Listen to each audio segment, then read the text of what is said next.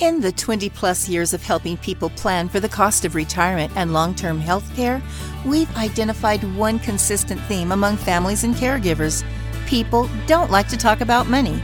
Life Care Affordability Planning helps families who are facing long term health issues and increasing health related expenditures to make better informed financial decisions during a time when there are so many unanswered questions.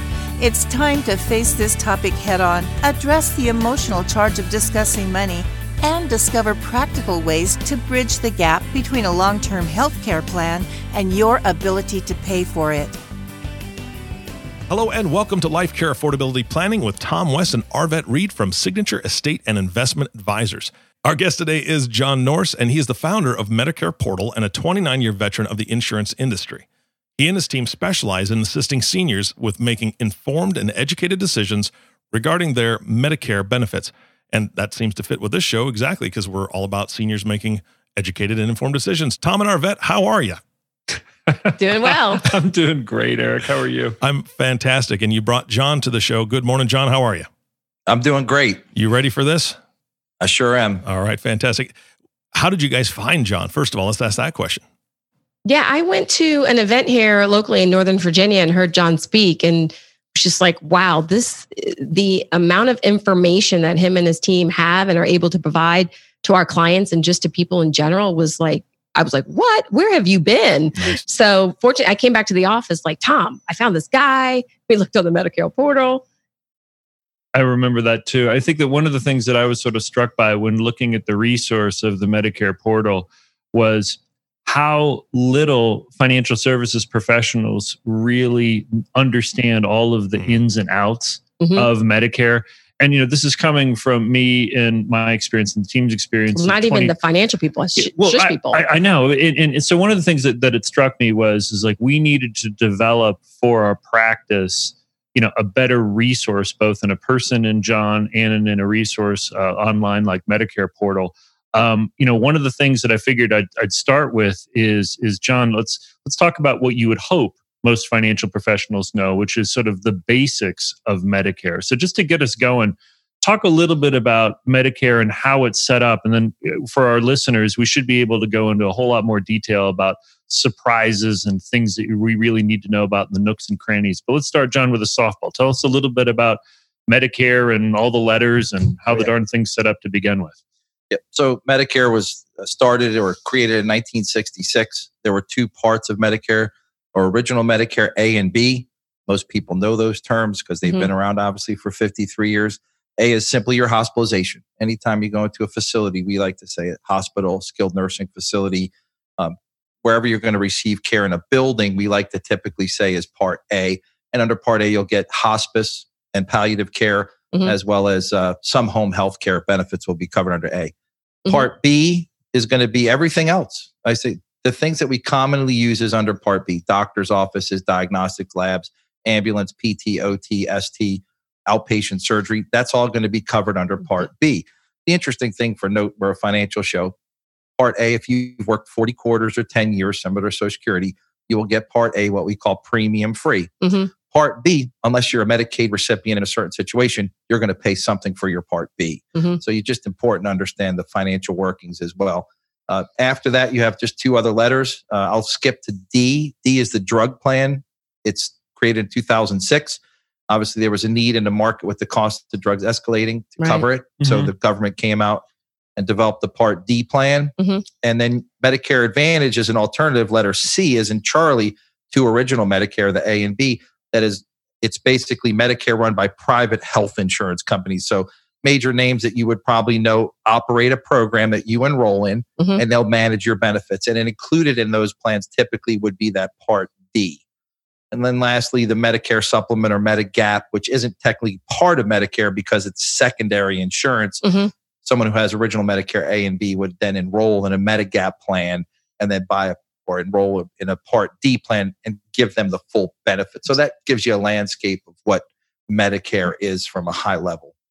I think one of the things whenever I look at the the the guide to Medicare or health insurance for people with Medicare, which right. is something that's put out um, by by uh, CMS, is how easy it is to get lost in all of the tables and all Mhm. of the minutia. So so one of the things that we thought for this particular show is is I was going to give John you sort of the discretion of thinking about instead of the the particulars and the granularity, like give us one of the more recent stories that you've had like in the last week or something that's top of mind about you know a senior that is going through some type of different transitions and is challenged just with the whole interface with this Medicare system. Yep, sure. So, you know, the one thing I find is that our clients come from all different walks of life. And what I Mhm. mean, whether you're highly educated, uh, you're you're you're a- whatever you walk of life you come from, it's a confusing system. Mhm. And the resources, while it's government written, doesn't necessarily appeal to everybody because it's going to be very boilerplate. Right. No emotions behind it, no real compassion. It's just going to be written because this is chapter and verse. Right.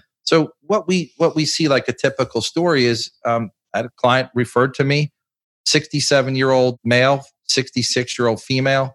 They were on Cobra. Mm. Now, if you don't know about Medicare, Cobra is not considered creditable, meaning giving you credit for Part B as in boy. Mhm. So if you stay on Cobra after 65, you face a situation where you're not going to have the ability to have a primary insurance, which is Part B. So this person went eight months, you have an eight month special enrollment period after you lose your coverage. He had four days left Wow. to get part B for him and his wife. I was able to help them and navigate, get the applications in for part B, which then triggered their ability to enroll in a Medicare supplement and their prescription drug plan. While the Cobra was creditable for their part D, we still needed to get off of Cobra and onto the Medicare. So that was a complicated system in a sense because of the Cobra. Not everybody does that. But knowing that Cobra is not creditable after 65, that's a massive pitfall. Right. Mhm. And and I think just for normal listeners, I think just the the acronym heavy language that is sort of necessary to parse some of Medicare to communicate efficiently, that by itself sometimes is impenetrable. And I, and I, that's the right story because you know one of the things that you recognize with Medicare is it, the the the clock is always ticking Right. with something or other. There's an enrollment issue. There is an eligibility for benefits issue, and the I and I think for listeners to recognize that the clock's always ticking for something. So you always be knowing and needing to be aware of the space that you're in and what clock is ticking against what particular variable with Medicare is going to be important. And that was one of my ahas when I heard John speak, because after all the time I had spent in senior housing and healthcare, I was always focused on how people were using Medicare. I never knew about all the penalties on the front side when you signed up or did not sign up in time. Right, right. So one of the things that I know that we wanted to make sure in the early minutes of our podcast um, is just a little bit of attention on Medicare versus Medicare Advantage. We had an opportunity to present to uh, a Kaiser audience uh, within the last handful of months for their uh, Thriving and Aging program uh, a long time ago and it, it, I know that the preference for for more attention into Medicare Advantage this is becoming more and more prevalent. Could you spend a little bit of time just introducing what Medicare Advantage really looks like? Sure. So Medicare Advantage is a contract with the federal government and private insurance companies that allow them to manage your health care. So using Tom's reference to Kaiser, someone would have A and B because you have to have A and B to enroll in Medicare Advantage. Mhm. By doing that, you're going to, in a sense, release your medical care to Kaiser. So no longer would you be billed or any part of the government A and B. That goes away because you are now enrolled in a Medicare Advantage plan. Now, there are advantages to Medicare Advantage. A lot of plans will give you leverage benefits, dental, vision, hearing, which aren't basically covered under original Medicare, gym membership, some will give transportation. So it's a value add also by enrolling in Medicare Advantage. So it's traditionally it's your insurance companies across the board. Yeah, large, the major insurance Okay. Companies. United Healthcare, Aetna, Humana, Blue Cross, Kaiser. Blue Cross. maybe some of the Blue Cross Blue Shield plans in different parts of the country. Absolutely. Medi- original Medicare is simply that your primary insurance is original Medicare. Mhm. So your bills go to the government. Matter of fact, if you are a Medicare beneficiary, you can enroll in mymedicare.gov and see all your claims and ma- monitor all your Mhm. claims that go through the government there. Your supplement, which would be secondary, you don't see those on mymedicare.gov, but that's how you piece together your quote medical care for A and B. So you have more freedom of choice because any provider in the country that accepts Medicare Mhm. you have access to, and they bill Medicare primary and your supplement secondary. Or under Medicare Advantage, co-pays and co-insurances are potential, all coordinated through the company that you signed up with. Right. Mm-hmm. And I think the number one takeaway just from that little explanation is that it's extremely complicated. And what are, you know, we want to give people the opportunity to understand that there are places to go to get information, including Medicare portal where you are. Sure. So our website, medicareportal.org, is an educational website. There's only information that explains Medicare. We feel like we've done a good job in helping you understand baseline the different parts of Medicare, like we're talking today, enrollment periods, just the important stuff that you need to know as a consumer to make the right decision. Education is power, and that's what we try to promote with our website. Mm-hmm. Right. So in in my review of Medicare portal and and you know you I think that that website has earned a good plug for us on on this podcast. One of the things that I thought that we could talk about in the tail end of our discussion today is there's there's all sorts of surprises there's all sorts of nooks and crannies in a lot of our seniors sort of narratives as they're going through changes with housing and healthcare and mm-hmm. what i mm-hmm. really wanted to open up at least the the second part of the podcast is a discussion about where are some of the challenges where are some of the hidden costs and, and, and this is going to be a good learning opportunity for Arvette and i where do people get bit with this experience with Medicare as there's transitioning with chronic illness or things like that that they they wouldn't see coming because that's ultimately going to be part of what our type of a practice needs to start budgeting in and planning for. Ultimately we have to make sure that the finances understand what their roles and responsibilities are. So let's talk a little bit about that. And i think historically we've tried to in the life care affordability planning process to try to put like a bucket of like additional medical expenses in there, but I'm not sure we're actually um, have a good a good way of determining what that dollar amount should be. Right? right. So these kind of examples from you will help open our eyes to things that we might need to think about down the road for our clients. Yeah. Mm-hmm. I, I think the first one universally, real quick, is Part D. Mm-hmm. Your prescription drug, whether you acquire it on a standalone basis or under a Medicare Advantage program, is an extremely fluid market because every year there are changes to your plan, mm-hmm. whether they come from the federal level on in terms of deductibles and tier structures and things rather relative or a formulary change within the plan that you're on. You have to stay in touch with that. And that gives you an opportunity about October 15th through December 7th of every year during your annual election period to review your program and make any needed changes for the next coming year in January that's the number one sleeping giant that I can tell you that I think impacts every Medicare beneficiary if they mm-hmm. don't pay attention. Right. And certainly the the volume of clients that we serve with chronic illnesses right. that need to be perpetually medicated. Mm-hmm. We've certainly learned that uh, that that that clients getting sort of unexpectedly jerked around with a new circumstance in terms of what's covered and do I have to change a prescription because it falls under a different category mm-hmm. right now and we've certainly seen I, I can remember a particular case where somebody has gone from hundreds of dollars to tens of thousands of dollars a month worth of prescription cost, which forced the hand of a change in prescription. Yeah. And I think that that the prevalence of that in the chronic illness space is so much uh, so unanticipated that it really bears uh, the need for this kind of attention. Mm-hmm. I couldn't agree with you more, and and we try to help in those situations, obviously, the best we can. Another another area that's kind of simple is labs. You know, everyone goes for their annual physicals. You're going to get a bank of labs. That's what doctors are standard going to do. It just makes sense to be a prudent advisor or prudent patient and ask them, are these services or lab tests going to be covered under Medicare? Mm-hmm. And if they're not, why are we doing them? Mm-hmm. Because that's kind of a waste in the system. Right. We're all consumers, but sure. That's sure. another sleeping giant. You just again pay attention to.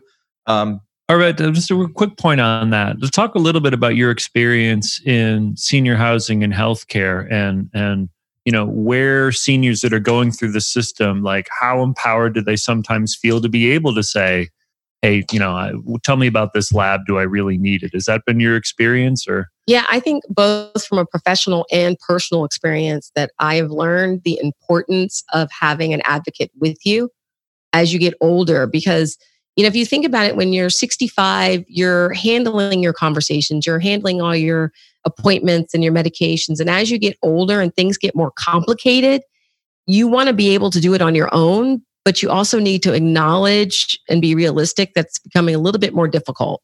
And so having and it's not just you. It not- actually is getting more difficult. it is getting more difficult. There's more choices, there's more labs, there's all kind of technologies getting all of it. So having somebody with you at these appointments, whether it's your daughter, your son, your church friend, whether you end up hiring an aging life care professional because you don't have anybody to do that, sometimes it's better to have a third party to help you do these things and determine these things. Um, because historically, people don't question doctors. The doctor says you need this medicine and this lab. Historically, generations would say yes. Right. And I think that it's also appropriate to appreciate the pressures that the physicians themselves are under. Right. You know, I mean the the way that they're getting paid and the pressures on them in terms of the time and the attention that they can spend on non-emergency situations Mhm. that that it it it, it unfortunately is an appropriate responsibility for the patients Right. to be double checking and to be monitoring along the way. The only thing I would add to your your appropriate point about having an advocate with you is whoever the advocate that goes to these medical appointments, make sure it's somebody that you would listen to. Mhm. You know, I, I I can I can imagine some spouse or some parent kid relationships, which is the last person I'm going to listen to is the person that's with me in the Mhm. doctor's appointment. Yeah. So make sure that they're folks that can hold people accountable that do a good job of of sort of tracking all of the different recommendations and diagnoses and prescriptions. Yeah, and John, another example I want to bring up, which I know you're well aware of, is this whole hospitalization observation versus admitting. And so, all my years in senior housing and healthcare, I actually worked in a nursing home and had to have that conversation over and over again with families. And we just had a client that I talked to where we Oh, this did week. that we did the life care affordability plan for. Um, and the daughter called just to check in and say hi and was telling me about her experience where her mom was in the hospital, went to rehab. Everybody thought she had the three days. And then it turned out she didn't have the three day requirement, right? Because of observation period. And thankfully, we had coached them into having this bucket of money because mom and dad had these ongoing health problems. And so she was very thankful to us for that because she mom ended up paying out of pocket for about two weeks. So back to John, like, could you explain to the listeners again what are we talking about with this admitted versus observed days? Why is this important? Because we we see the effects of it, but let's orient our listeners to what we're talking about. Yep. So observation is simply a short term outpatient service. And I say outpatient, although you're in the hospital, it's deemed outpatient at that point because they're not sure what direction you're going to take. hmm And it's received when you're in the hospital for monitoring purposes and to determine if admission is the best action for care. Under observation, you're not formally or informally admitted, even if you are in a room. This is where it gets confusing and receiving care. So you, That's you- true because it's not. People say, "Oh, observation in the ER." Now I'm admitted when I'm in a room, but that's not always the case. That just So- doesn't bother, that just doesn't make sense. Like like like, like and and that's the point, Tom, is that I, I just gave you my definition of it. So Right. to say, the problem with it is, as you just read the words I gave, which is basically mirroring the definition, it's gray. right. There's Mhm. no black and white in what I just said. There's not like if you have these conditions or a chronic condition or Right. something that's long term, instantly notified that you know they feel like this is chronic. Right. You get diagnosed with dementia. We know that's not going away. Does that preclude you, or does that include you in saying you're covered under three days and now the other care will be paid? Maybe. Right. It's a great, but knowing to ask the question up Right. front by admitting my mom or dad or me, Yep. whoever that person, am I going to understand up front what financial obli- obligations I'm going to have or what alternative cares might be available to me that I may be able to get the same medical care in a more affordable place or just a place that's right for you. I mean, Right. that, at the end of the day, it's not cost, it's where do you get the right care? That is a great point because at that moment, she needed to be in the hospital, and her daughter felt that that's where mom wanted to be and that's where she should be.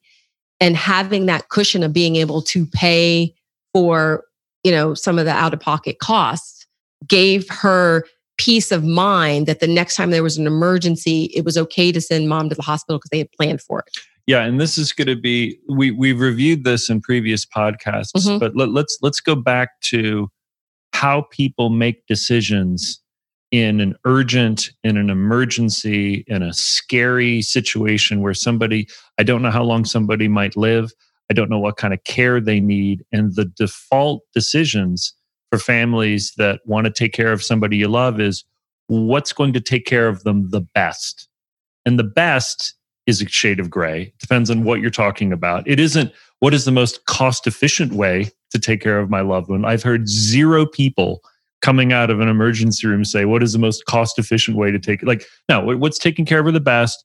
You try to uh, understand what your medical professional is telling you, but but ultimately, you're going to always default to your perception of of your available choices that you understand and are in your line of sight you're going to orient towards the things that you think are going to be taking care of somebody the best.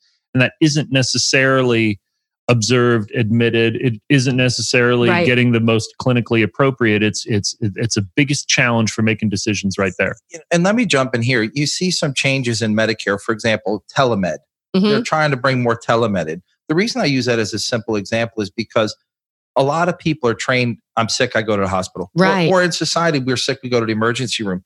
Training you to understand that that might not be the first line of attack mm-hmm. for that problem because it might not be the right place one for care mm-hmm. and two for cost. So for example you don't go in the hospital for rehab. Right. Um, so if someone's like i need to just get better the hospital's not the right place. That's a skilled nursing that's a rehabilitation even at home. Mm-hmm. there's more and more proce- or more and more services available at home today than ever before technology, some of we just talked about technology is allowing for you to recover at home a lot of times. So understanding that and making that decision up front is important. Mm-hmm. Right. And and what we'll do just as we're, we're closing up some of our conversation this morning for for some final thoughts. One of the things that that I thought to prompt the two of you on is remember a lot of these families that we're counseling with life care affordability planning, they, they fall into two categories. They're planning ahead for possible changes in the future. And I think that a lot of what we've learned today is really needing to be literate and know where your available resources are mm-hmm. ahead of time, like like Medicare portal. Um, but also for folks that are reacting, what do I have to do in the moment? Sometimes, just from a bandwidth standpoint, it's difficult to be processing more and more information, particularly something as difficult as Medicare. So knowing where your resources are, whether it's a resource like John, it's a resource like us, who do you turn to to be able to make sense out of this complexity in a moment of vulnerability? That's something that's particularly important. And I think your comment earlier, John, about you have the ability to change as your needs change. I don't think I ever really thought of it that way, right? Um, so I think it's important what you think you need or what you sign up for at the age of 65, 66, 67 is different than what you might need at 84, 85, 86, right?